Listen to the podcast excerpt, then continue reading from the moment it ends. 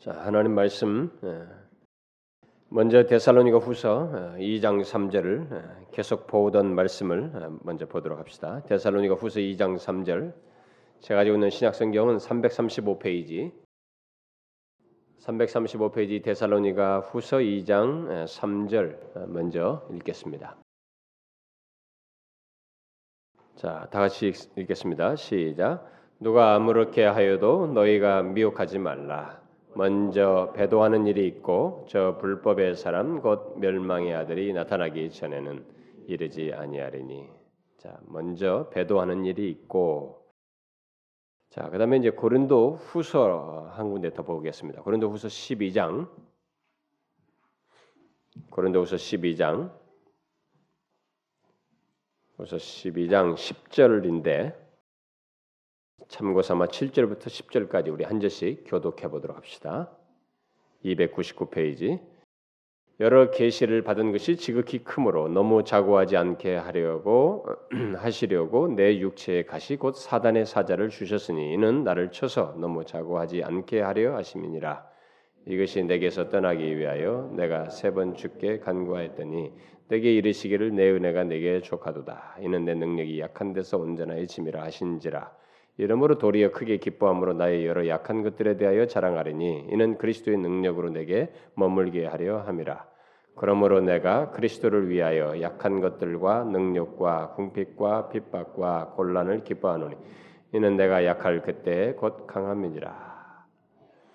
내가 그리스도를 위하여 약한 것들과 능력과 궁핍과 핍박과 곤란을 기뻐하노니 이는 내가 약할 그때 곧 강함이니라.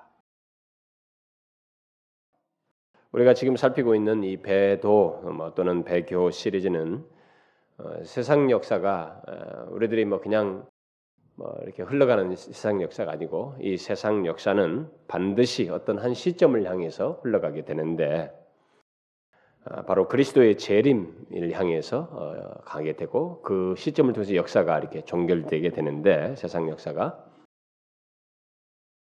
그런데 이 세상 역사가 이렇게 흘러가면서 그냥 흘러가지 않고 어떤 현상이 있다는 것이죠. 그리스도의 재림에 가까우면 가까울수록 어떤 반작용이 하나 이 세상 속에 있게 되는데 그 반작용은 바로 반하나님적인 현상이 그리스도의 재림에 가까우면 가까울수록 역사 속에 있게 된다라는 것입니다.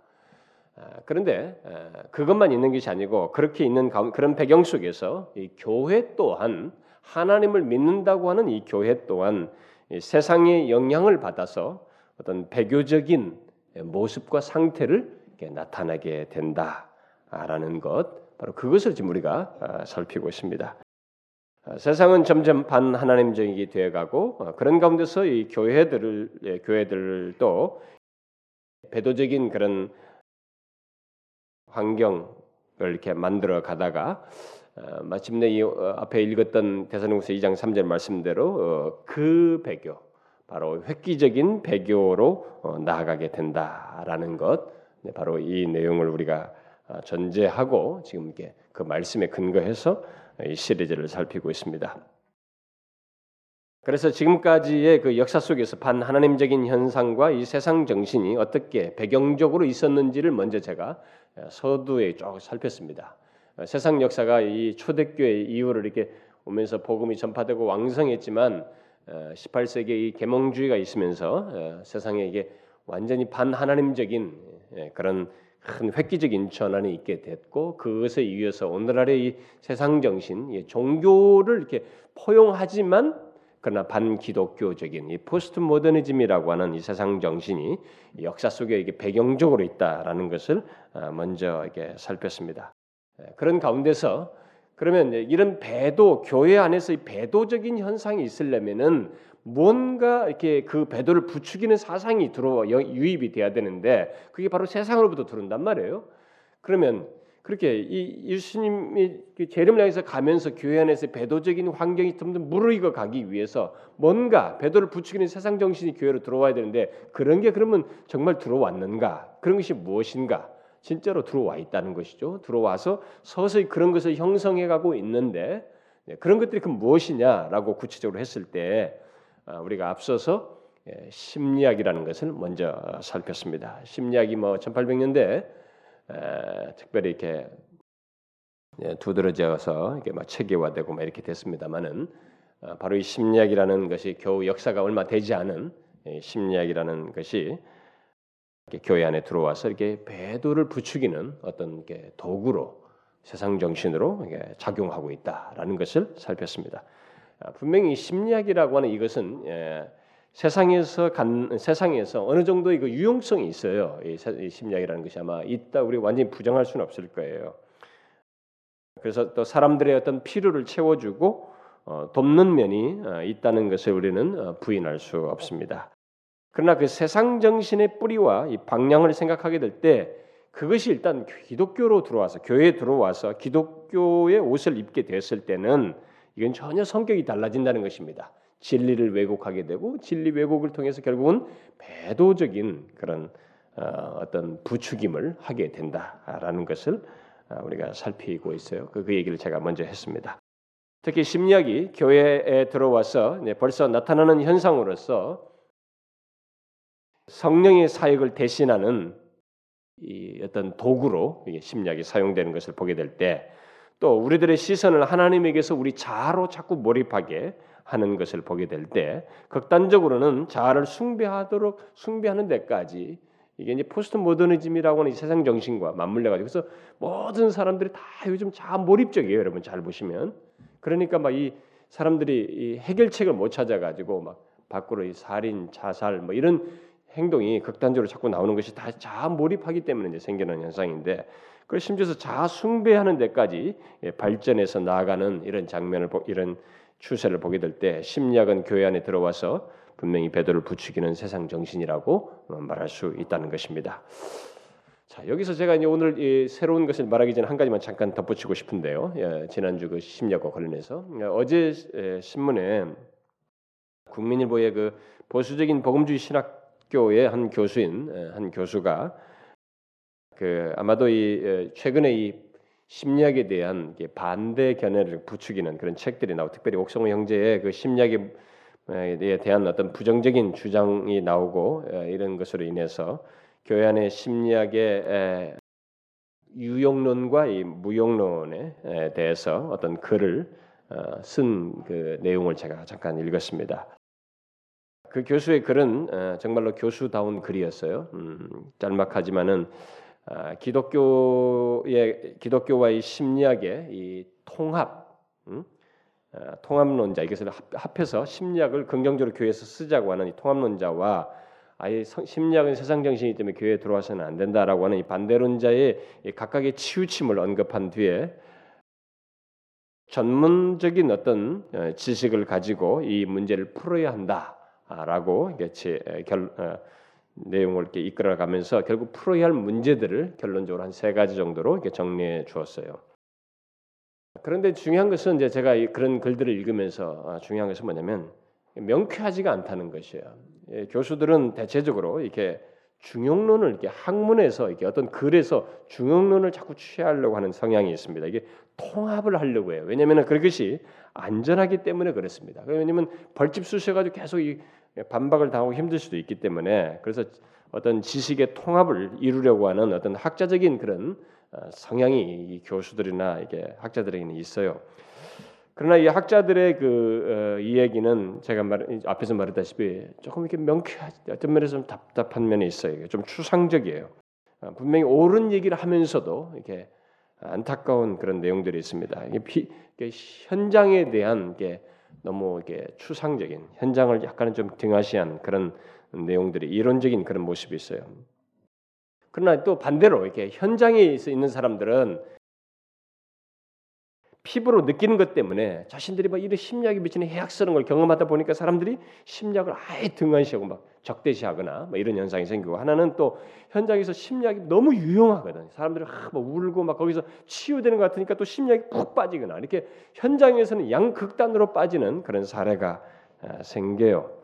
피부적으로 느끼기 때문에 이제 피로가 있기 때문에 그런 현상이 생기게 되는데 분명히 우리가 양극단은 경계해야 됩니다. 그러나 저는 하나님의 이 진리와 관련해서는 다른 학문에서의 중용론과의 통합은 뭐 괜찮다고 저는 어, 봐요. 근데 이 하나님의 진리와 관련해서 이 중용론은 이 통합론은 아, 굉장히 좀 위험하다라고 저는 믿어요. 좀 해악스럽다고 생각이 됩니다. 뭐 한계스러 우리가 한계에 부딪힌 어떤 지식에서 지식에서는 뭐 어떻게 좀 통합적인 뭐 잘 확신할 수 없으니까 이 통합적인 태도를 취할 수 있을는지 모르지만 분명한 진리들 성경에서 분명히 말하고 있는 이 하나님의 진리를 알고 그 진리를 거스르는 사상과 그 사상의 배경과 그 중심 사상을 가지고 있음에도 불구하고 네, 그것을 알고 있음에도 불구하고 그 하나님의 진리를 거스르는 방향과 목표를 가지고 있는 것을 알면도 불구하고 예, 부분적인 유용성 때문에 하나님의 진리와의 융합을 꾀하고 이게 통합을 주장하는 것은 저는 예, 바람직하지 않다고 믿어요. 거긴 동의하기가 어렵다고 믿습니다. 물론 극단을 피해야 돼요. 그러나 하나님의 진리는 선명합니다. 그럼에도 그 교수는 예, 전문가적인 지식과 판단이 예, 필요하다고 하면서 그들에 의한 이 판단을 해결책으로 제시했습니다. 그 전문가들이 이런 것을 해결책을 제시해서 제시해야 된다 아, 이렇게 얘기했어요. 그러니까 그게 이제 하나님의 진리에 대한 전문가라는 걸 자꾸 얘기하고 이제 심리학에 대한 전문가를 말하는데 심리학을 하나님의 진리와 두 개를 가지고 전문가 지식을 갖는 사람을 찾아서 그들에게 해결책이 그들을 통해서 해결책이 제시된다 이런 말이 조금은 저는 너무 모호하다는 생각이 들어요. 그저 학자적인 이 상투적인 말이라고 자꾸 생각이 돼요. 사실 교회 역사를 보게 되면 다른 분야는 몰라도 하나님의 진리를 거스르는 사상에 대해서는 어, 특별히 아주 전문적인 어떤 지식을 가지고 있지 않아도 내용과 방향 그리고 그, 그 나타난 예, 영향과 결과를 보고 우리는 그 하나님의 진리에 의해서 말할 수 있어요. 이게 옳고 그르고 바르지 않다는 것을 굳이 전문가가 아니라도 말할 수 있습니다. 어느 정도 그런 것을 가지고.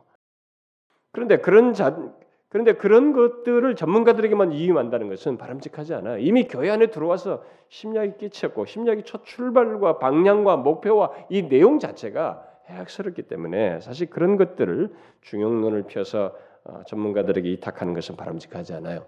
그래서 전문가 지식이 없어도 하나님의 진리에 의해서 그런 나타난 현상들에서 바르지 못한 것을 지적해주고 진리로 제시했던 사람들이 성경이 많았죠. 이 교역사 속에. 근데 그런 사람들은 예를 들어서 뭐 청교도들이나 뭐 스펄전이나 뭐 로준설 이런 사람들이 다 그랬어요. 그런데 그들이 전문가적인 지식이 그 한 분야에 없었지만은 하나님의 진리에서 판단을 해주 해주었었는데 그것을 당대 사람들은 전문가가 아니면서 떠든다 그러면서 극단적이다라는 말을 했어요. 그들을 가리켜서 스펄전도 그런 소리 들었고 로준스도 그런 소리 들었고 청교도도 그런 소리 들었습니다.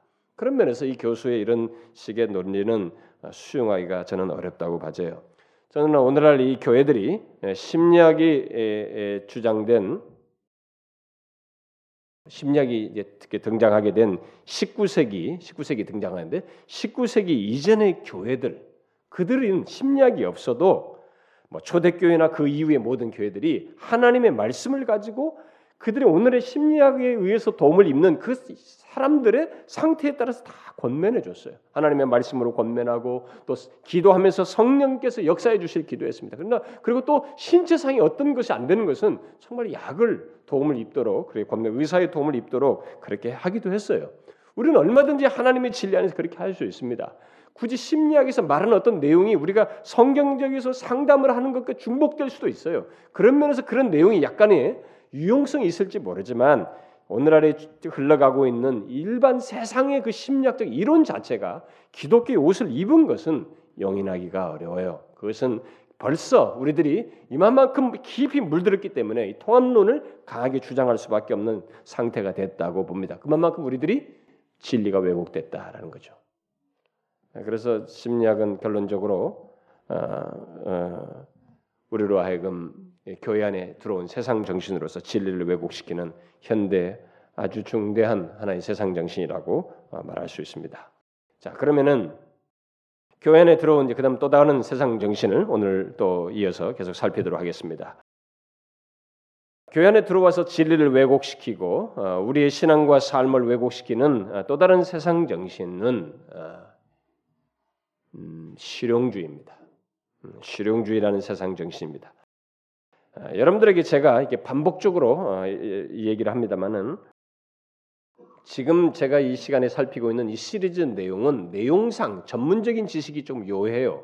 부득불하게 이것을 말을 해야만 하기 때문에 다소 어려운 용어와 내용이 나오고 전문적인 설명들이 나오지만 이건 부득불하게 오늘날 교회 안에 들어온 세상 정신을 말하려다 보니까 할 수밖에 없는 것이어서 저도 그런 것을 관련된 책들을 계속 읽어가면서 제공을 하고 있는 편인데 조금 어렵지만 이 시리즈가 끝날 때까지는 여러분들이 인내하시면서 잘 듣길 바랍니다.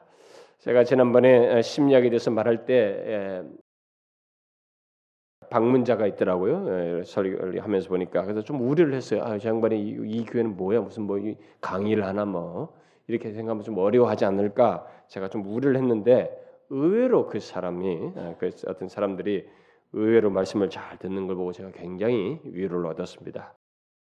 여러분 이 시리즈가 아, 끝날 때까지 여러분들이 좀 다소 이게 전문적인 지식과 용어가 나오더라도 최대한 이해하려고 힘쓰면서 잘 듣길 바랍니다. 음, 그래서 이 배교 시리즈는 꼭 다 들으시길 잘 드시기 바래요. 어, 여러분들 중 어떤 사람은 막 반발심도 생길 수도 있어요. 어떤 것들이. 근데 하나님의 진리 앞에 순복하셔야 됩니다. 좀 반발하셔도 제가 그뭐 막을 수 없죠. 여러분 길, 여러분 스스로 길 가면 돼요.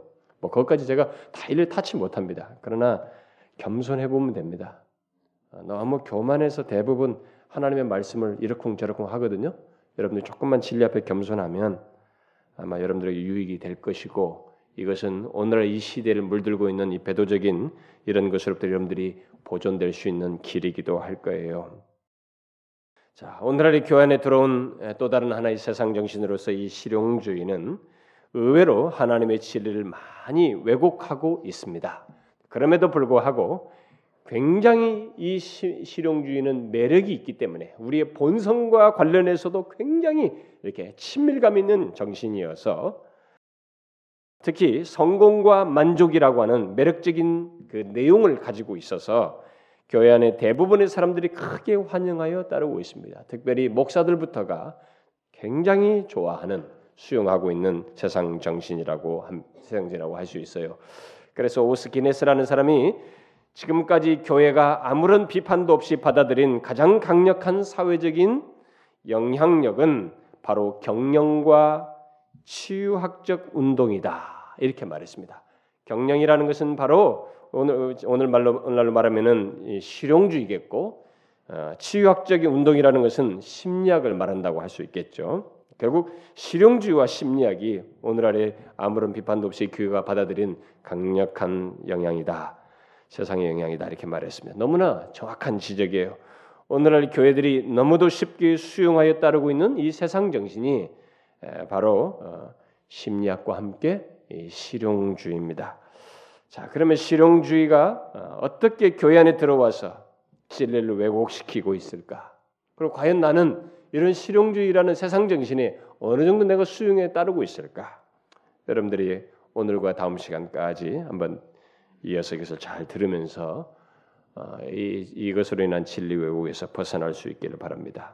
자, 이것을 설명하기 위해서 먼저 어, 오늘 두 번째 읽었던 고린도후서 말씀을 먼저 잠깐 언급을 하겠습니다.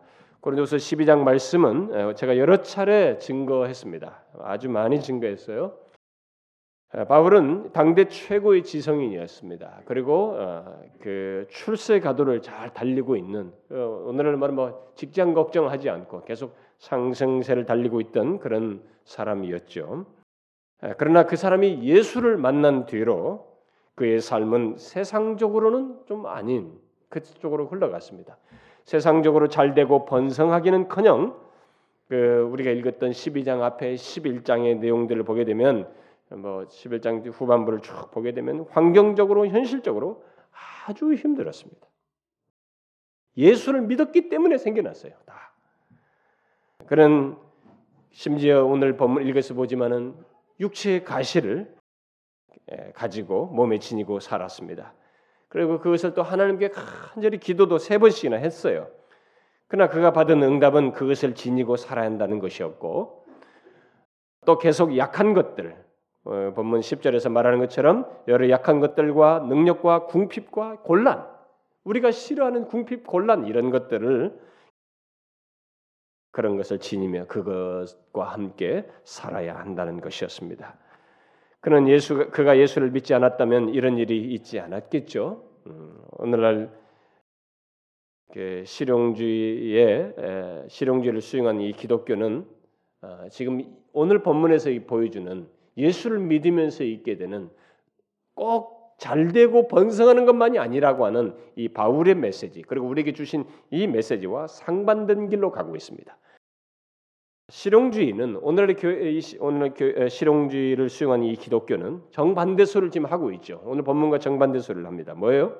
예수 믿으면 잘 되고 번성한다는 것입니다. 그러나 바울은 그러지 않았습니다. 우리가 보았다시피 물론 예수님도 그러지 않았어요.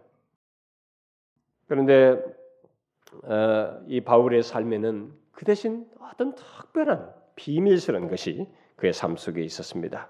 세상적으로는 잃는 것이 많았지만은 여러 약한 것들과 함께 고난 속에서도 그가 살, 살면서도 그의 삶은 그리스도 안에 있었고 바로 이 만물의 주권자 되신 부활하시고 승천하셔서 세상 권세를 지신 바로 그리스도 안에 자신의 삶이 있었고 그리스도 안에서 허락된 모든 것을 소유하고 있었으며 항상 자신의 그의 삶에는 그리스도의 능력이 머물러 있었습니다.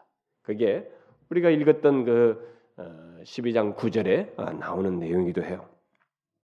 비록 육체의 가시가 제거되지 않고 부유해지지는 않았지만 자신의 원대로 되지 않았지만 그의 삶은 주님의 주권 아래 있었습니다. 죽어도 벌써 죽었던 사람이에요. 이 사람은 죽어도 막 돌에 맞아 죽고 몇 번 죽을 수 있는 사람, 죽었었죠.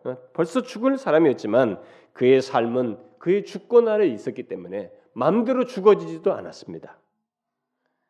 주께서 허락하실 때까지 그는 살아야 했고 죽지 않고 계속 오히려 그런 죽는데도 살아나는 특이한 삶의 비밀을 가지고 주님의 능력을 경험하면서 살았습니다. 여러분은 이것이 기독교의 비밀이요 그리스도인의 존재와 삶의 비밀이며 사실상 이 복이라고 하는 것을 알고 있나요? 혹시 이런 비밀 비밀스러운 삶보다 주의 능력이 머물러서 내 현실과 문제를 해결해 주고 부유해지게 되는 것을 여러분들이 더 원하십니까? 뭐 이런 나는 뭐 바울이 경험했다는 이런 비밀은 나는 별로 원치 않는다. 그저 내 삶에 지금 어려우니까 이 문제나 빨리 해결되고 좀, 좀 원래시 좀, 좀 괜찮게 편안하게 좀 살았으면 좋겠다. 뭐 이런 생각을 하십니까? 오히려 본문의 삶보다 예, 그런 이 세상에서 잘 되고 어, 번성하는 것 여러분들이 이것을 복으로 여기면서 그것을 진심으로 원한다면 그 사람은 실용주의라고 하는 세상 정신을 따라서 교회를 나오고 있는 것이고 예수를 믿고 있는 것이라고 말할 수 있습니다. 근데 좀 더 정확히 말해서 아, 여러분 자신이 실용주의라는 세상 정신에 물들어 있는 물들어 있는지 아니면 그 정신에 의해서 왜곡된 진리를 따라서 살고 있는지를 여러분들이 알고 싶다면 여러분 자신에게 한 가지 질문을 해보면 됩니다.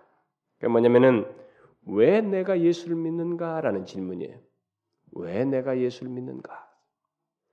왜 내가 예수를 믿고 있으며 왜 이 시간에 예배에 참여해서 예배를 드리고 있고 왜 내가 열심을 내서 봉사를 하고 헌금을 하고 헌상 생활을 하며 이렇게 주님을 섬긴다고 하는 나름대로 이게 복음도 전하면서 이런 수고를 하는가? 이것을 스스로에게 여러분들이 물어보면 됩니다. 만약 여러분들의 솔직한 대답이 이렇게 이렇게 해서 이렇게 이렇게 뭔가를 함으로 인해서 뭔가를 더 얻고 잘 되고 여러분들이 가지고 있는 문제를 해결받고 성공하는 것이며 여러분들의 인생상에서 이런저런 일 속에서 음, 좀 그야말로 일이 잘 풀려서 잘 되는 것, 그야말로 뭔가를 얻고 이루어서 만족하는 것이라면 여러분은 성경이 말하는 신앙생활하는 것이 아닙니다. 이미 교회 안에 들어와 있는 그리고 세상에서부터 물들어 있는 이 실용주의라고 하는 세상 정신에 물들어서 그것에 의해서 왜곡된 진리를 수용해 가지고 그 왜곡된 진리를 따라서 신앙생활하고 있다고 말할 수 있습니다. 더욱 적극적으로 말해서 만일 여러분들이 처한 문제와 어려움을 하나님께서 해결해 주지 않았을 때, 좀 더 실제적으로 말하자면 자, 여러분들이 어떤 상황과 있어요. 문제가 있습니다. 그런데 여러분들이 그것을 하나님 앞에 간절히 기도했는데 그것이 해결되지 않았을 때, 또 여러분들 주변에 어떤 사랑하는 사람이 병에 걸려서 그, 그 사람을 위해서 간절히 기도했는데 그게 낫게 되지 않았을 때, 또 사랑하는 사람이 죽음의 위기 앞에서 또 어떤 사고를 당해가지고 절망스러운 상태에서 하나님께 여러분들이 간절히 구했는데 결과가 여러분들이 구한 대로 나오지 않았을 때, 그리고 여러분들이 하는 사업이 뜻대로 되지 않았을 때, 그때 여러분의 마음이 뭐 더 이상 하나님 믿을 마음이 안 생긴다. 하나님 믿을 하나님 믿을 필요가 없다. 뭐 믿고 싶지도 않다. 뭐 이것이 여러분들의 마음과 태도라면 여러분은 예수를 제대로 믿는 것이 아닙니다. 이미 다 기독교, 하나님, 믿음, 축복 다 이런 단어를 기독교적인 용어를 다 쓰고 있지만 그건 껍데기일 뿐이고 그 안에 추진력을 가지고 있는 정신은 실용주의라고 하는 정신을 가지고 예수를 믿고 있는 것이며 실용주의에서 왜곡된 진리를 따라서 예수를 믿는 것이라고 말할 수 있습니다. 실용주의는 바로 그런 차원에서 오늘날에 굉장한 진리 왜곡을 하고 있어요. 그래서 많은 사람들 사이에 이렇게 영향을 미쳐서 어, 왜곡 신앙과 삶까지도 왜곡시키고 있습니다. 자, 그러면 이 실용주의는 구체적으로 무엇이고 그것이 어떻게 그러면 교회 안에 들어와서 오늘날에 이렇게 됐을까? 어, 이것을 다음 시간까지 이어서 살피려고 하는데 자 먼저 이 우리가 실용주의 하면 영어로 프레그마티즘 이렇게 말합니다. 프레그마티즘 곧 이 실용주의라는 것은 음, 미국에서 일어난 사상으로서 지난 세기죠. 아, 지지난 세기군요. 1800년대 후반기죠. 미국에서 일어난 사상으로서 뭐 어떤 의미와 가치가 실용적인 결과 곧 유용성의 차원에서 결정된다는 주장이에요. 그러니까 어떤 것이 의미가 있고 가치가 있다. 또 심지어 진리가 될 수 있는 것은 이것이 유용성이 있느냐 없느냐에 따라서 결정된다라는 사상입니다. 이 사상은 이 존 스튜어트 밀의 사상적 영향 아래 찰스 퍼스가 창안하고 존 듀이가 1800년대 말에 체계화해서 주로 이 교육에 적용했습니다. 교육의 효과를 높이기 위해서 교육에 적용된 사상이에요. 그런데 이 사상을 기독교에 이렇게 끌어들인 사람은 신학자의 아들이요, 이 종교와 이 심리학을 하버드에서 가르쳤던 윌리엄 제임스라고 하는 이 교수에 의해서입니다. 이 사람이 그런 글을 아주 탁월하게 써가지고 영향을 미쳤습니다. 물론 그가 실용주의 사상을 기독교에 끌어들이기 이전에 실용주의적인 그런 생각과 그런 논리, 원리를 가지고 그런 차원에서 사역을 하고 가르치고 교회 부운동을 했던 더 앞선 사람이 있습니다. 그게 바로 찰스 핀이라는 사람이에요. 그러나 이 실용주의 사상을 구체적으로 기독교에 끌어들인 사람은 1800년대 말에 그리고 1900년대 초에 두드러지게 활락했던 윌리엄 제임스라는 사람입니다. 그리고 이 실용주의 사상이 득세하게 된 역사적인 배경은 산업혁명이라고 하는 이 역사적인 배경 속에서 확 실용주의 사상이 세상에 득세하게 되죠. 그래서 산업혁명과 기술혁명이 일어나면서 예, 가장 빠르게 또 가장 어, 적은 비용으로 일을 처리하고 많은 물건을 생산해서 시장을 점유하는 이런 시장 논리가 이 세상 풍토에게 어, 있게 되었고 그때부터 질보다 이 생산의 양을 중시하게 되는 이런 풍토가 세상 정신 속에 막 만연되게 됩니다. 그래서 건물도 옛날에는 멋지게 미학적으로 막 멋있게 짓는 게 어, 우리가 이 뭡니까 이 옛날에 보면 고딕식의 성 예배당 같은 거 이런 건물들이 있었지만 이런 실용주의 정신이 득세하면서 실용적인 건물 이게 엠파이어 스테이트 빌딩 같이 이렇게 고층 건물들이 높은 빌딩들이 세워지기 시작하게 됩니다. 이렇게 해서 효율성을 중시하는 실용주의가 꽃피워서 지금에 이르게 되었는데 문제는 이 정신이 교회 안에 들어왔다는 것이에요. 실용주의는 효율성을 중시할 뿐 절대적인 선이나 악 또는 진리나 거짓 같은 것을 중시 여기지 않습니다.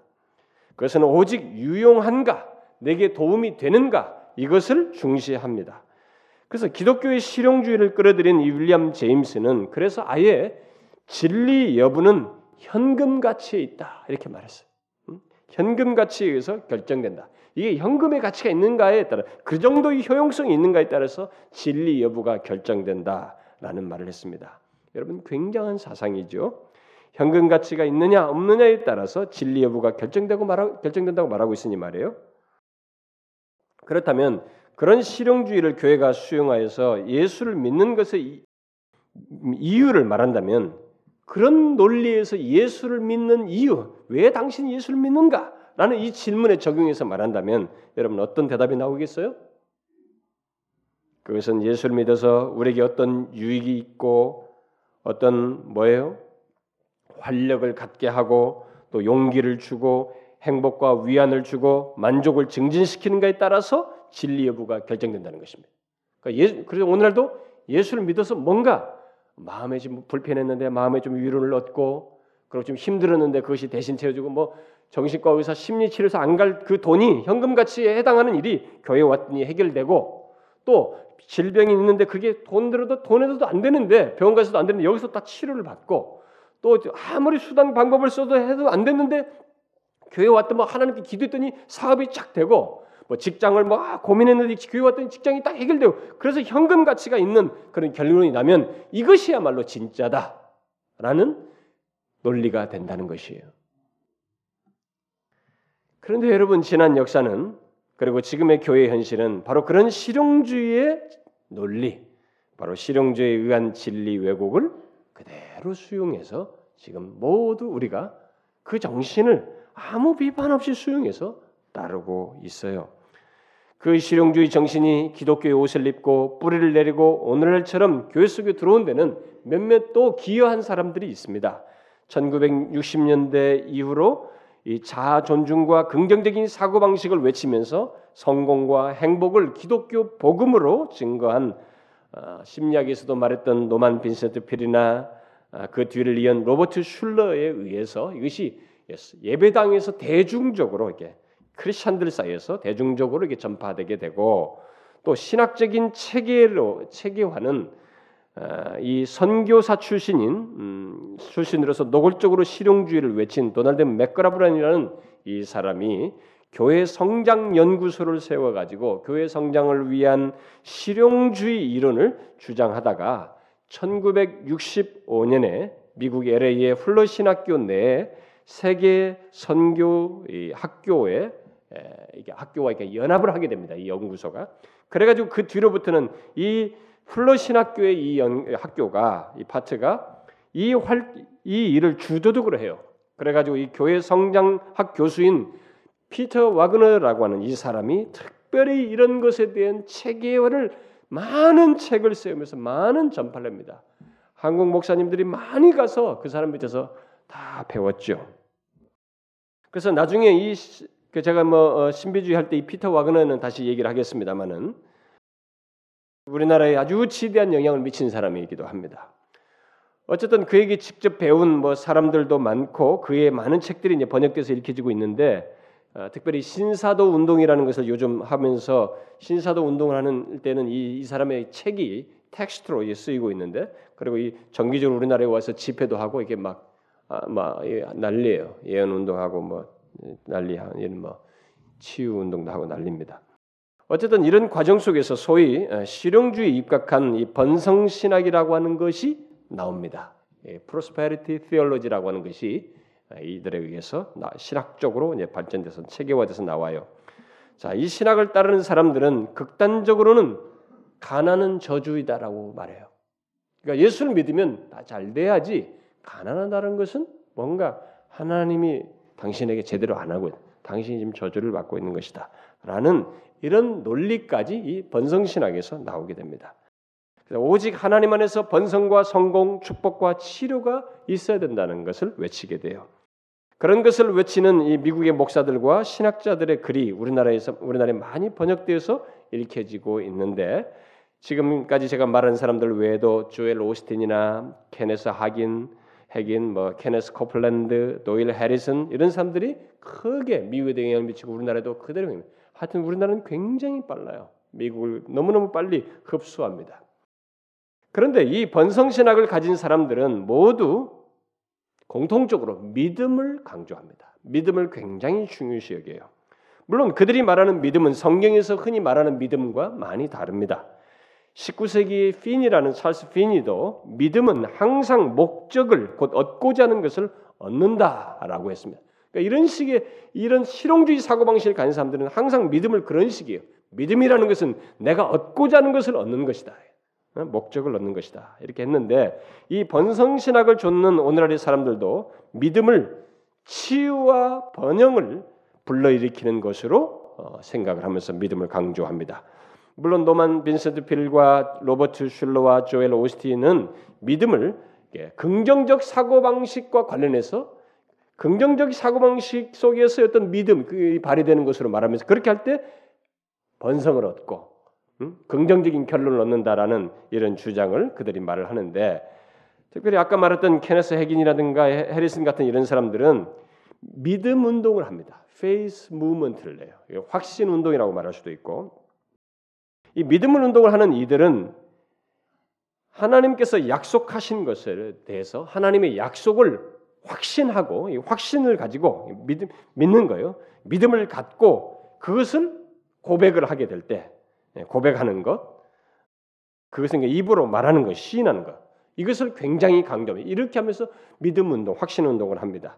곧 약속을 확신하여서 그것을 입으로 시인하면 치유와 번영을 얻을 수 있다는 거예요. 그래서 이 믿음 운동을 하는 사람들은 성경의 특정 부분 어떤 구절들을 굉장히 강조하고 중요시 여깁니다. 특별히 요한 3서 1장 2절에 사랑하는 자여 내 영혼이 잘됨 같이 내가 범사에 잘되고 강건하기를 내가 간구하노라는 이 말씀을 모두가 강조하고 좋아합니다. 아, 우리나라에서도 우리나라의 가장 큰 교회 목사님도 이 말씀을 자신의 모든 이 사역의 근간으로 삼고 강조하고 어, 이것을 모든 성도들에게 이 말씀대로 될 것을 믿으라고 아, 외치기도 했습니다. 이렇게 번성신학은 실용주의 정신에 입각해서 신앙적인 수단을 사용해 가지고 기독교적인 이런 모든 수단을 다 사용해서 어떤 결과 곧 번영을 얻을 수 있다는 일종의 그런 그런 예, 그런 식으로 어, 만든 신학 사상이라고 볼 수 있어요. 그래서 이 신학에서 중요한 것은 번성 신학에서 중요한 것은 긍정적인 사고 방식이요. 마음에 아, 하나님께서 약속하신 것을 이렇게 믿는 것, 믿고 입으로 고백하는 것 이것을 굉장히 중요시 여깁니다. 그러다 보니 이들이 이 여기서 발전해서 또 다른 강조하는 건 뭐냐면 말이에요, 말.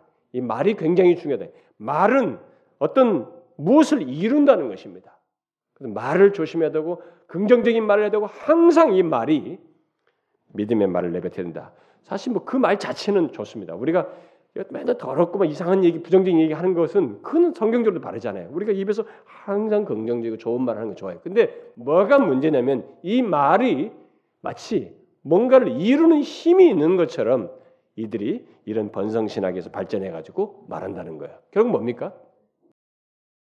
그래서 이 최근에 우리나라에서도 이 말에 대한 책을 쓴 사람들이 대치트를 쳤어요. 막 베스트셀러가 됐습니다.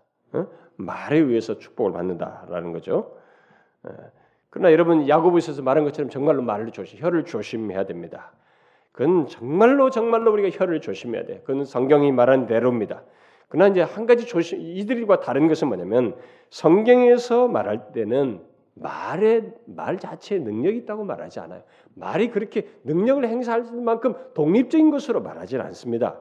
성경에서 말할 때그 말을 말을 강조하는 것은 우리와 하나님 사이 인격적인 관계 속에서 신뢰 차원에서 나오는 고백이에요. 결국은 말이 중요한 것이 아니라 그 인격적인 관계 속에서 갖는 이 신뢰, 믿음을 중시 여기는 것이지 말을 자체를 중요시하는 것이 아니에요. 근데 그렇게 이 번성신학에서는 발전을 시켰어요. 그런데 어쨌든 우리의 현실은 마치 어려서부터 이 격언을 듣고 수용하여서 사용하고 따르듯이 이런 식의 이런 실용주의에 의한 왜곡된 진리를 하나님의 말씀인 것처럼 수용하여서 따르는 일이 오늘 예수 믿는 사람들에게 많이 이렇게 퍼져 있어요. 그야말로 모두들 예수 믿어서 잘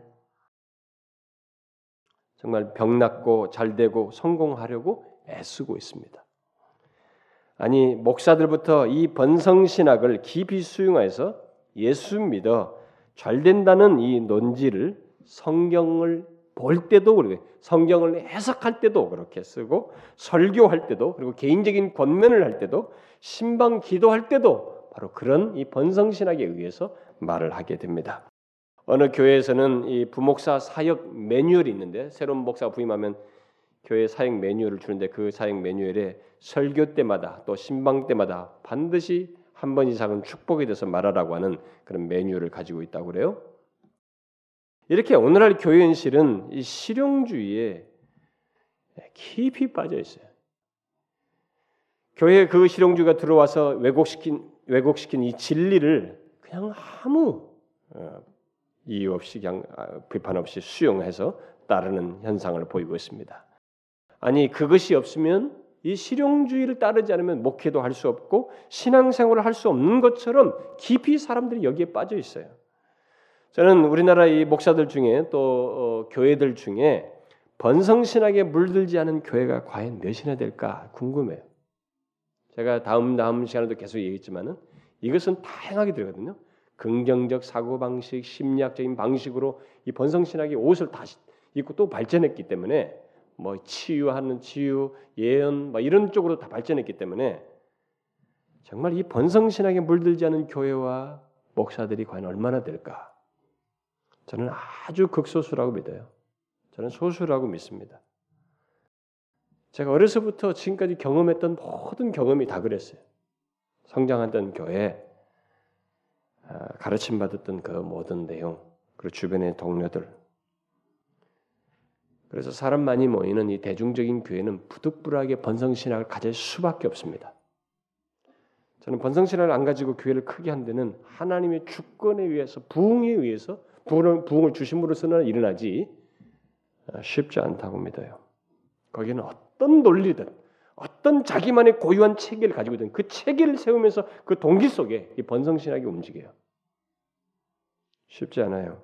그 서울에서 이 젊은이들이 몇천 명 모이는 아, 막 젊은이들 열광하는 네, 그런 교회가 서울에 있는데 그 젊은 목사는 좀 나이 든 사람과 좀 다를 것 같고 번성신학이 좀 벗어날 것 같은데 또 다른 옷을 입고 번성신학을 경영 논리를 가지고 그 모든 것을 얘기해요.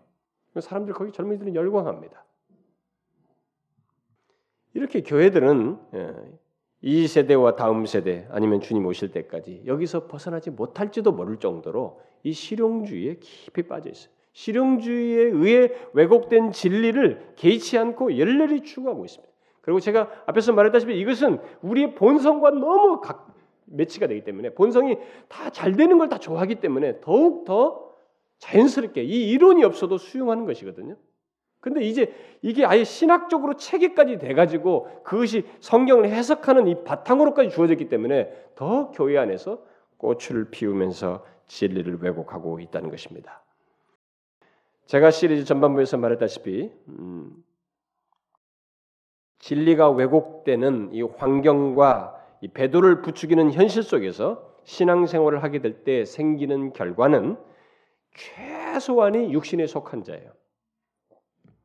그리고 더 심해지면은 진짜 배교하게 되는 것입니다. 실용주의에 왜곡된 그 진리를 추구하게 될 때도 여러분 그렇게 됩니다. 배교할 수 있어요. 최소한. 그래서 어떤 사람은 예수 믿어서 잘 됐느냐 못해요. 오늘 왜 안 나왔지? 요즘 형편영망이에요. 우울하고 뭐하고 교회 나오고 안 나오고 이게 다 상황에 따라서 움직여요. 현실이 되느냐 안 되느냐 뭔가 기분을 좋게 됐느냐 뭔가 만족됐냐 전혀 예수 자신 때문이 아니에요. 순전히 그런 것에 의해서 움직여. 이게 다 뭐예요? 실용주의. 정말 그 사람은 세월이 흘러도 왔다 갔다 유아 시대. 그 육신에 속한 그 사람이 정령 거듭난 사람인데 그 상태이면 육신에 속한 자인 거예요. 그런데 어떤 사람은 그러다가 진짜 떠나요. 제가 우리 교회 전사님의 큰 외삼촌이 교회를 다니다가 자기 아들이 뭐 교통사고를 해서 아마 죽었다는 거죠. 네. 그것 때문에 하나님이 살아계시다면 이럴 수 있느냐. 하나님 안 믿고 강남의 큰 절, 절간 불교에 들어가서 지금은 불교를 아주 열심히 거기서 회장 신우회 회장을 하고 있다고 그래요. 그게 뭡니까? 뭐 나중에 하나님께서 그걸 다시 부르는지는 제가 알 수 없지만 현재 시절 놓고 보면 배교입니다. 실용주의에 의해서 예수를 믿는 거죠. 자, 여러분들이 이 차원에서 우리가 이 실용주의가 얼마나 해악스러운지 정말 진리 왜곡 배교를 부추긴다는 것을 잘 생각해야 됩니다. 예수님께서 마지막 그 배교를 일으킬 때는 획기적인 배교가 있을 때 환란이 예수님 오실 전에 있게 될 때 그때는 이 실용주의 논리 가지고 있는 사람은 정말 배교해요. 배교합니다. 그러나 자, 기 백성들은 하나님께서 다 구원하시겠지만 그 가운데 거듭나지 않고 그냥 교회를 왔다 갔다 하면 실용주의 정신에만 있는 사람들은 배교하게 될 거예요. 자 그러면 이런 실용주의에서 왜곡된 진리가 난무하는 현실 속에서 또 계속될 현실 속에서 우리는 어떻게 해야 되겠는가? 아, 다음 시간에도 제가 이 부분을 계속해서 말하겠습니다만 먼저 지금까지 말한 것과 관련해서 한 가지 중요한 사실을 아, 말을 덧붙이도록 하겠습니다. 가장 먼저 우리들이 신앙생활 전반에 깊이 들어온 이 실용주의에 의해서 왜곡된 진리를 분별을 할 줄 알아야 돼요. 이것을 먼저 분별하는 것이 중요합니다. 이 분별을 못하기 때문에 우리가 따라가는 것이거든요. 이것이 안 되면 실용주의에 의해서 신앙생활하고 그것이 참 열심히 잘 믿고 복 받는 줄 알고 다 따라가게 되는 것입니다. 그 왜곡된 진리가 굉장히 많죠. 심리 아니, 이 실용주의에서 왜곡된 진리가 굉장히 많습니다만 나머지 내용들은 또 구체적인 내용은 다음 시간에 하기로 하고 이 시간에 가장 중요한 것을 이 시간에 우리가 한번 말하면서 좀 분별할 필요가 있는데 그게 뭐냐면은 앞에서 말했던 거예요. 예수를 왜 믿는가에 대한 시, 실용주의에 의해서 이 질문에 대해서 이 실용주의에 의해 왜곡된 어떤 진리 이것을 자신의 삶 속에서 자신의 주변에서 분별하여서 바로 잡아야 됩니다. 이 중대한 질문에 대한 대답을 확고히 가져야 됩니다. 기독교에 들어온 실용주의는 기독교 신앙과 핵, 기독교 신앙의 핵심인 왜 예수를 믿는지를 완전히 바꾸어 놓았어요. 실용주의는 윌리엄 제임스 말대로 예수를 믿는 것은 내 안에 뭔가 작용하느냐, 작용하는 것, 특히 현금 가치로 어, 작용하는 것, 현금 가치로 바꾸었습니다. 현금 가치가 아, 되니까 여러분들이 이제 제가 이런 말을 쓰니까 아, 우리 나는 절대 그렇지 않아요. 제가 앞에서 그랬잖아요. 현금 가치라는 게뭐돈 숫자로만 얘기지 말고 어떤 식으로든 현금 가치에 해당할 만큼의 실용성이 있느냐에 따라서 아, 예수를 믿는 것 바로 이게 실용주의인데 이것이 바로 이 번성신학의 옷을 입고 오늘날에 우리 안에 들어와서 그것으로 하나님의 존재와 하나님의 살아계심을 판단한다는 것입니다. 이것에 의해서 자 이것을 교회 안에서 통용되는 말로서 하자면은 예수 믿어서 병 낫고 축복받고 성공하고 잘 되는 것 이것으로 생각하는 것입니다. 실용주의가 그렇게 생각하게 만들었어요. 그래서 내가 하나님을 믿는다고 하는 어떤 행위, 곧 예배드리고 헌금을 하고 이런저런 봉사를 하고 특히 하나님께 간구히 기도했을 때에는 어떤 좋은 결과, 곧 축복과 성공과 치료가 있어야 된다고 하는 이런 생각이 우리 속에 다 있어요. 이게 다 실용주의예요, 여러분. 여러분 잘. 네? 여러분 믿음과 실용주의를 이렇게 구분하기가 어려울지도 모르겠, 모르겠는데 그래서 아까 믿음 운동하는 사람들이 번성신하는 사람들이 딱 그것을 잡아요. 구체적인 약속, 믿음, 고백 이 텀으로 딱 바꿔놨어요. 근데 여러분 중심 속에 예수 없는 결과, 예수님의 그 모든 것에 어떤 결과도 인정, 있어도 괜찮다고 하는 그분의 주권에 대한 인정 없이 내가 이렇게 이렇게 했는데 이런 결과가 없다는 것을 상심하면서 그것을 붙드는 것이 다 실용주의적인 사고 방식이에요. 그래서 이런 결과가 없으면 잘 수용하지 못하고 이해할 수 없다고 말하는 것. 그러면서 아직도 계속 약속을 붙잡고 구하면서 꼭 얻고자 하는 결과만을 생각하는 것. 이런 생각과 태도가 여러분들에게 있나요?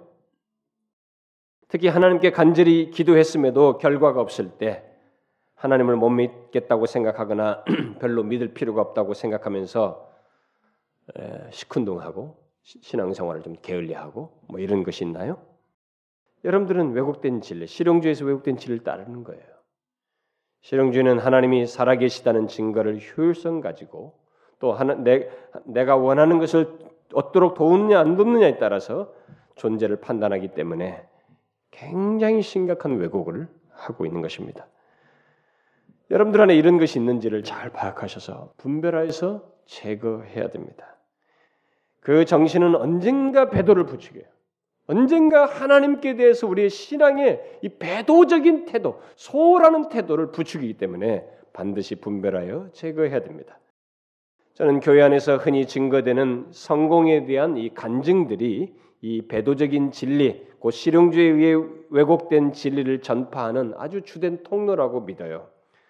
그런 여러분들이 교회 안에서 뭐 성공담에 대한 많은 간증들을 들었겠습니다만 그런 간증들은 천편일률적으로 굉장히 어려운 상황에 자신들이 처했었는데 뭐 죽을 상황, 뭐 어떤 몸이 안 되었고 뭐 어떤 이런 문제가 저런 문제가 있었는데 그런 상태에서 하나님을 찾고 구했을 때 마음의 평안이 찾아왔고 그다음에 상황이 고쳐지고 병이 낫게 되고 문제가 해결되었다. 모두가 이 일률적인 이 간증의 틀을 다 가지고 있습니다. 저는 하나님께서 그렇게 역사하신다는 것을 믿어요. 하나님은 우리에게 간구하는 자에게 응답하시는 걸 분명히 믿습니다. 근데 제가 지금 말하는 것은 그런 간증들 속에 실용주의 정신이 아니 실용주의에 의해서 왜곡된 신앙과 삶이 붕어빵처럼 똑같이 획일적으로 가지고 있다는 것이. 그걸 찍어내고 전파하고 따르고 행동하고 그 아이템에 의해서 신앙생활을 한다는 것입니다. 저는 데이비 브레네드처럼 병들어 죽어가면서도 더 하나님을 사랑하고 더 주님을 높이려고 하고 더 주님을 잘 믿으려고 하고 또 바울처럼 충성하면 충성할수록 고난이 있었지만 약할 때 그리스도의 능력으로 강하게 된다는 것을 믿고 다 주님의 그 궁핍 속에서도 하나님을 믿으려고 했던 이런 간증을 귀로 들어본 적이 없어요. 거의 귀로 책을 통해서 읽어봤는데 귀로는 제가 들어본 적이 거의 없어요. 그야말로 간증은 많지만은 실용주의 차원에서의 성공담이 대부분인 것을 보게 됩니다. 그것은 우리들이 실용주의에 따른 신앙과 삶을 배웠고 추구하고 살아왔기 때문에 그런 것이고 하나님의 말씀보다 실용주의적인 성경 해석과 가르침을 일종의 매뉴얼처럼 우리들이 주고받고 있기 때문에 생겨난 현상이라고 어, 봐요. 그러나 여러분들이 한 가지 기억할 것이 있습니다. 그런 정도의 간증은 이방 종교에도 다 있다는 것입니다. 힌두교와 불교에도 몰몬교와 여호와 증인 사이비 종교 우리 나라에서 나온 조그마한 이 정명석 그룹 같은 이런 이단들에게도 그런 정도의 간증은 다 있어요. 제가 한 대표적인 한 예를 들면 황우석 교수의 간증입니다. 여러분 황우석 교수 알죠? 우리나라 뭐그 뭐 옛날에 서울대 수의학과 교수였던 그가 이 사망률이 약 70% 되는 사망률이 높은 어떤 자신의 몸의 질병을 고침받기 위해서 두 번이나 예, 수술을 하게 됐는데 수술을 하고 나서 이제 좀 바람 쐬러 친구와 함께 어, 이렇게 어떤 절에 갔다 하고 그래요. 어, 난생 처음 그가 그 절간에서 부처상에 절을 하게 됐는데 하고 난 뒤에 마음이 맑아지는 것 같은 경험을 했다는 것입니다. 그때 그는 그 자리에서 자신이 계속 살게 된다면, 음? 자신이 살아난다면 매달 한 번씩 이곳에 와서 불공을 드리겠다고 네, 결심을 하게 됐다는 것이. 그랬는데 그 뒤로 그, 그 간증을 할 때까지 18년 동안 계속 오게 되었습니다. 라고 이렇게 간증을 했어요. 그래서 지금까지 살게 되었고, 어, 자신이 이게 살게 된 이 모든 것은 이 부처의 응답이고 응공이고, 그래서 그때 경험을 일종의 우리들로 말하면 회심으로 어, 말을 합니다. 아, 그리고 그는 그 결심을 지키기 위해서 해외 출장 중에도 어, 일부러 시간을 막 지켜서 와가지고 불공을 한 번 한 달에 한 번 이렇게 드리고 음, 또 일을 봤다고 그래요. 그래서 특별히 어, 자신의 남은 평생을 이 생명공학 치유 기술을 개발하는데 부처의 그것을 부처의 뜻으로 알고 하기로 결심했다고 간증을 했습니다. 자 이렇게 뭔가 작용했어요 이 사람에게 작용한 것 현금 가치가 있는 거 아닙니까? 돈으로도 환산할 수 없는 질병이 치료됐다고 생각하니까 이 현금 가치가 있는 실용주의적인 변화는 여러분 기독교가 아니라도 다른 종교도 많이 있어요. 특히 이 질병 치료는 힌두교에 굉장히 많습니다. 그래서 질병 치료 어, 확실하게 받고 싶거든 뭐 힌두교도 한번 가봐도 됩니다. 힌두교는 진짜 질병 치료 많습니다. 여러분 이단들의 간증을 한번 잘 보세요. 이단들의 간증을 가정이 회복되고 새로운 이혼했던 사람 부부가 결합됐다는 이단들의 간증도 있습니다. 새로운 삶을 시작하게 됐고 사업이 잘 되겠다는 이단들의 간증이 있어요. 그렇게 효율성 차원에서 말한다면 기독교는 이방 종교나 이단과 사이비 종교와 하나도 다를 바 없어요. 독특한 것이 없는 것입니다. 오히려 그런 효용성 있는 종교가 참된 종교가 돼버리는 것이에요. 그, 그들이 진리를 소유한 종교가 되는 것입니다. 그러나 여러분, 정말로 기독교가 효용성을 기준으로 삼는 종교예요? 이걸 정확히 하셔야 됩니다. 기독교가 이 효율성을 기준으로 삼는 종교이냐는 거예요. 아니죠. 기독교는 효율성을 기준으로 삼는 종교가 아닙니다. 가끔 어느 목사들이 예수 믿어서 손해 본 적이 있습니까? 라고 말을 하면서 예수 믿으면 삶이 이전보다 더 나아진다는 이런 설교를 하고 있지만은 소위 부유해진다는 말을 하지만 그것은 하나님의 말씀이 아니에요. 그건 실용주의에 의해서 왜곡된 진리인 것입니다. 여러분 기독교는 그런 종교가 아닙니다. 기독교는 예수 그리스도께서 십자가에 달려 죽으심으로 부활하심으로써 죄와 사망을 이기신 것에 근거한 그 죄와 사망을 이기신 것을 말하는 종교예요. 어느 인간도 스스로 해결할 수 없는 죄와 사망, 이 죽음이라고 하는 것을 그리스도께서 이기심으로써 누구든지 그를 믿는 자는 그 죄와 사망에서 자유하게 된다는 이 특별한 메시지를 말하는 종교입니다. 기독교는 예수 그리스도께서 이루신 객관적인 그 십자가에서 이루신 객관적인 진리 위에서 승리를 말하는 종교이지 내가 여기서 느끼고 필이 어땠다고 하는 걸 가지고 말하는 종교가 아니에요. 다른 종교들은 다 주관성에 함몰되어 있지만 기독교는 모든 것의 가치가 내 밖에 있습니다. 나의 모든 죄와 사망을 지신 예수 그리스도의 십자가 객관적인 진리 위에서 가치를 발견하는 종교예요. 그래서 기독교는 나의 주관적인 경험을 가지고 승리를 말하지 않고 또 일시적인 부와 건강과 행복을 가지고 승리를 말하지 않습니다. 분명히 예수님께서 병자를 고치고 죽은 자를 살리시고 이런 일들을 하시긴 하셨지만 그것은 기독교의 기준으로 쌓은 것은 아니에요. 그런 것들은 그저 죄와 사망에서 구원하시는 주님 자신의 죽음과 부활 안에서만 가치가 있다는 것을 하나님 나라를 전파하면서 나타내신 것이에요. 그래서 예수 믿는 것 자체가 병난 것이 목적이면 그건 잘못 믿는 것이에요. 그 사람은 실용주의라는 세상 정신을 따라서 기독교 와서 그걸 외치는 것이지 예수 자신을 모르는 것입니다. 하나님 나라라고 하는 것을 모르고 하는 것이에요. 그러므로 성경에서 가장 중요한 것은 또 가장 중요하게 말하고 있는 것은 우리들이 이 땅에서 잘 되고 건강하고 행복하는 것이 아니고 모든 사람이 죄를 범하여 하나님의 영광에 이를 수 없고 그저 자신의 죄와 그 죄의 싹신 사망에 우리들이 반드시 일어나야 하는데 하나님의 아들 예수 그리스도께서 그것을 해결하기 위해서 육신을 입고 오셔서 십자가에 달려 죽으시고 부활하심으로써 마침내 해결해 주었다는 것, 영원한 승리를 얻게 하셨다는 것, 바로 이것이에요. 성경이 핵심적으로 강조하고 있는 것은 바로 이겁니다. 그래서 죄와 사망에서 영원히 벗어날 수 있게 됐다는 이 객관적인 진리를 말하는 것이 기독교예요. 기독교는 이 특별한 승리, 그 누구도 스스로 할 수 없는 죄와 사망에서 영원히 벗어나게 되는 이 승리를 말하는 종교입니다. 그러므로 만일 어떤 사람이 예수를 믿는다고 하면서 성경의 이 핵심적인 진리, 아니 영원한 가치가 있는 것을 하찮게 여기고 이 승리와 축복보다 이 세상에서의 부와 건강과 행복, 그야말로 번성을 더 중요시 여긴다면 그는 하나님의 말씀을 따라서 예수를 믿는 게 아닙니다. 실용주의라고 하는 세상 정신에서 왜곡된 진리를 따라서 예수 믿고 있는 거예요. 여러분 기억하세요. 성경은 기독교를 실용성의 종교로 말하고 있지 않습니다.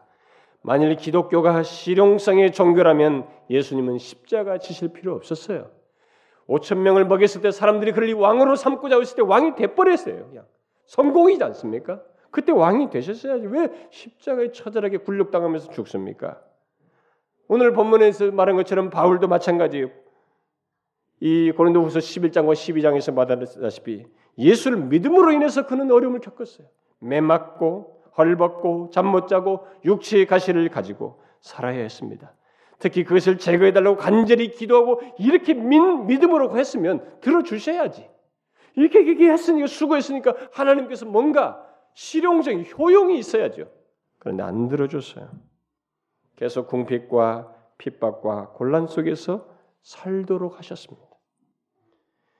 예수 믿기 이전에 성공가들을 달렸던 그 사람의 그것과 너무 달라요. 번성이 아니었습니다. 사개오도 예수 만나지 않았으면 잘 살았을 거예요. 번성 속에 누 예수 만나면서 쪽박 차는 거예요. 반절을 가난 자 주고 지금부터 사기친 사람 내가 다 네 배로 갚겠다고 그랬어요. 여러분 기독교는 그런 현실적인 번성 문제로 진리를 말하지 않습니다.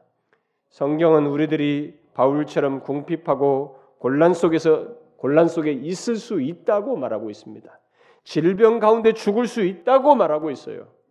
세상적으로 볼 때 손해 보고 비교적으로 가난할 수 있으며 질병 속에서 살 수 있다는 것. 또 요셉처럼 노예로 팔려가서 하나님을 잘 믿는데도 죄를 짓지 않고 여인의 유혹을 뿌리쳤음에도 불구하고 더 일이 꼬여 가지고 감옥에 갇혀서 더 오랜 동안 세월을 예, 힘든 삶을 살 수 있다고 말하고 있습니다. 예수를 잘 믿으면 믿는데도 그런 일이 얼마든지 있을 수 있어요. 요셉을 이야기하면 사람들은 실용적인 생각을 갖는 실용적인 생각으로 적용하는 대표적인 인물입니다.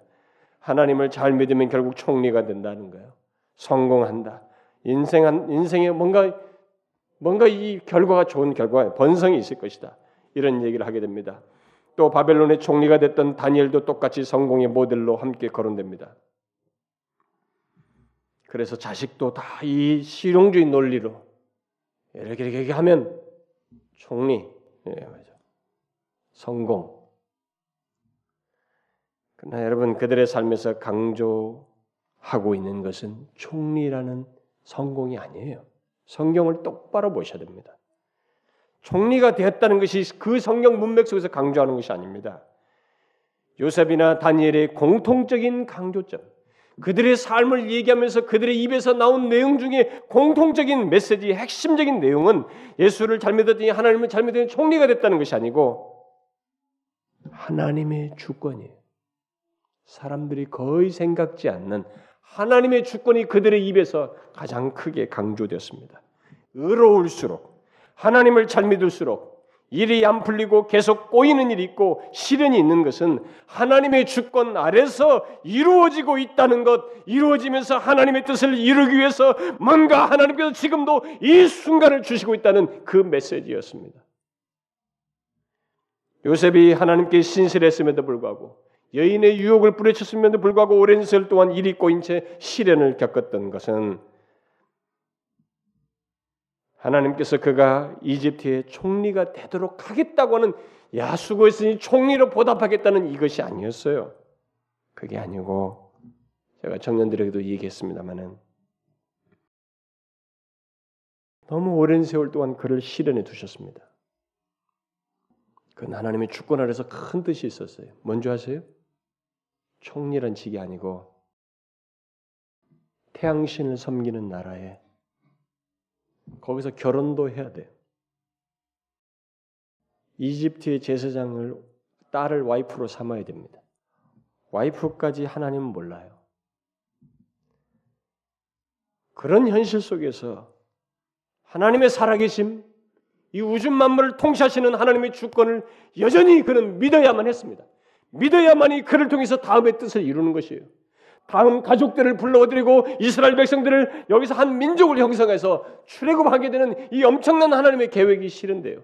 그 계획을 실현하기 위해서 이 사람에게 여전히 하나님을 믿는 하나님의 주권을 믿는 믿음을 가져야 했기 때문에 오랜 시간 동안에 일이 꼬이고 꼬이는 가운데서 그를 단련시킨 것이었어요. 그게 목적이었습니다. 총리라는 것이 그게 아니었어요.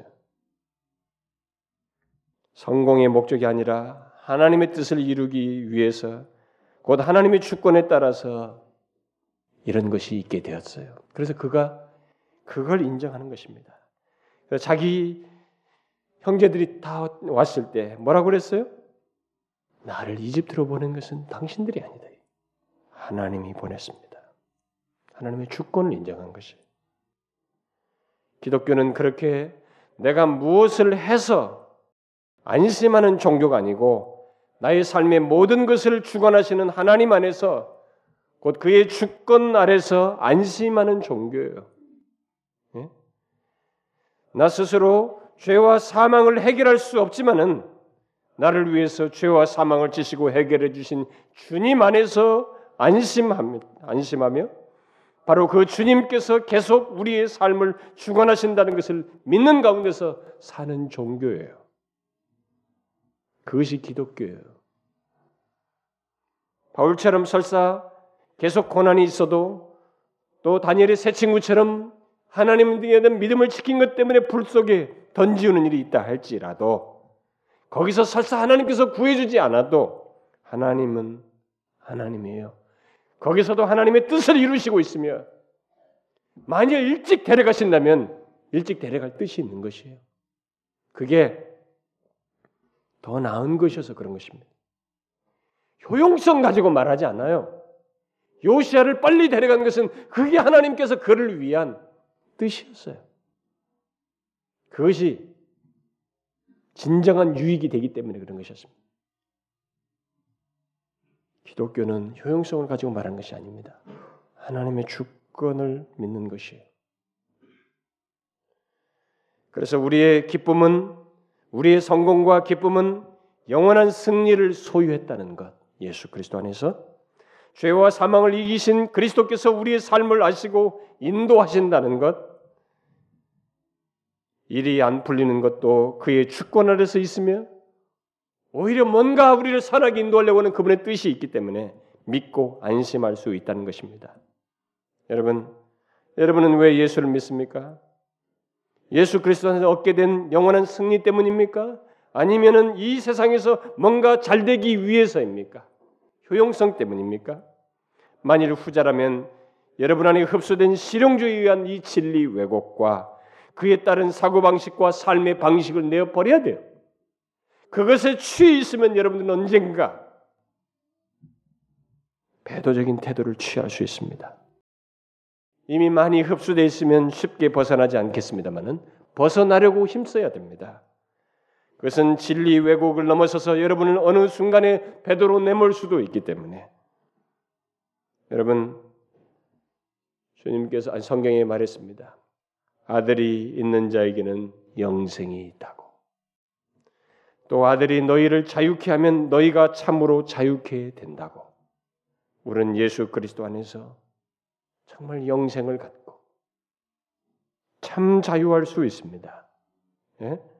환경과 이런 것이 문제가 아니라 그래서 우리에게는 그 중대한 너무나 값진 예수 그리스도가 있어요. 부와 건강과 성공보다 더 크고 중요한 예수 그리스도가 우리에게 있습니다. 여러분, 실용주의라는 이런 잘못된 신앙 태도를 취하지 말고 예수 그리스도 안에서 얻은 축복을 기억하고 주권을 신뢰하세요. 여러분들과 저의 삶에 허락되는 이 주권을 신뢰하라는 것입니다. 주님께서 우리에게 세상에서 세상에서 환란을 너희들이 당하게 되겠지만은 담대하라고 하셨습니다. 그래요. 이 세상에서 우리는 환란을 당하게 될 것입니다. 예수 믿기 때문에 오히려 성공이 아닌 환란이 분명히 있을 수 있어요. 그러나 우리는 담대할 수 있습니다. 왜요? 그 다음에 주님께서 말씀하시잖아요. 내가 세상을 이겼노라. 그리스도께서 세상을 이기셨기 때문에 그랬습니다. 그가 죄와 사망을 이기셨기 때문에 그렇습니다. 그의 승리가 바로 우리의 승리예요. 그래서 우리는 환란을 당해도 담대할 수 있습니다. 번성신 번성신학으로 인해서 거짓된 승리에 도취되지 말고 거짓된 만족에 자꾸 반복적으로 도취되지 말고 변함없는 영원히 지속될 여러분과 제가 어떻게 살다가 죽어도 어떤 질병 속에 어떤 어려움 속에 살다 죽어도 변함이 없게 될 예수 그리스도 죄와 사망을 이기신 그리고 영생을 얻게 하신 그 예수 그리스도를 소유한 것에서 안심하고 만족하라는 것입니다. 들쑥날쑥하지 말라는 것이 실용주의에 빠지면 들쑥날쑥하지만 변함없는 이 예수 그리스도 안에서 신앙을 갖게 되면 들쑥날쑥하지 않아요. 여러분, 여러분들은 어떻습니까? 제가 오늘 전한 말씀에서 여러분들에게 실용주의 정신이 많이 물들어 있나요? 여러분도 모르게 시, 실용주의에서 왜곡된 진리가 그리고 그것에 따른 삶이 여러분들에게 있나요? 빨리 정산하세요. 제가 얘기했지 않습니까? 지금 제가 여러분들에게 소개해 주는 교회 안에 들어온 세상 정신들이 다 어디로 몰려 있어요? 초대교회 몰려 있지 않습니다. 다 그런 비슷한 일이 있었지만 이상스럽게 18세기, 19세기, 2차 대전 이후 1980년, 1990년으로 다 몰려와 있어요. 이런 배교적인 모든 사상이 지금 이 시대로 다 몰려와 있어요. 참 재밌습니다. 17세기 이르는 것들이 다 모여있지 않고 이런 것들이 전 세계적으로 이렇게 다 하나로 배도적인 환경을 묶는 이런 것들이 이제 교회 안에 다 들어왔는데 공교롭게도 이 시대에 다 몰려와 있어요. 앞으로 더 발전하겠죠. 이런 걸 대수롭게 얘기하면 안 됩니다. 거절해야 돼요. 온전히 예수를 성경대로 믿어야 됩니다. 이 진리 외우에서 벗어나길 바래요. 기도합시다. 하나님 아버지 감사합니다. 우리는 이 세상 정신이 우리에게 들어와서 진리를 왜곡시키는 것조차도 잘 모르고 그렇게 해서 왜곡된 진리를 따르는지도 잘 모르고 보내왔던 시절이 있습니다.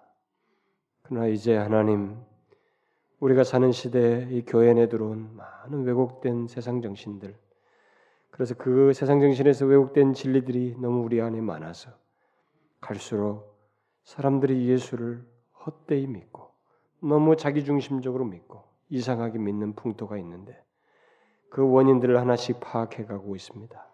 주님 우리가 실용주의에 의해서 이 효율성에 의해서 하나님을 믿지 아니하고 영원히 변치 않는 영원한 가치를 우리에게 허락하신 예수 그리스도의 십자가와 보혈 안에서 그분 안에서 그분의 주권을 의지하며 믿는 저희들 되게 하여 주옵소서. 여기 모인 사랑하는 주의 백성들 정말 겸손히 하나님의 말씀을 따라서 우리 안에 깊이 들어와 있는 실용주의적인 정신과 신앙 태도들을 하나씩 하나씩 거절하면서 환경에 의해도 흔들리지 않고 주님 자신 때문에 변함없이 믿는 그런 신앙을 견지하는 모두 되게 하여 주옵소서. 예수 그리스도 이름으로 기도합나이다. 아멘.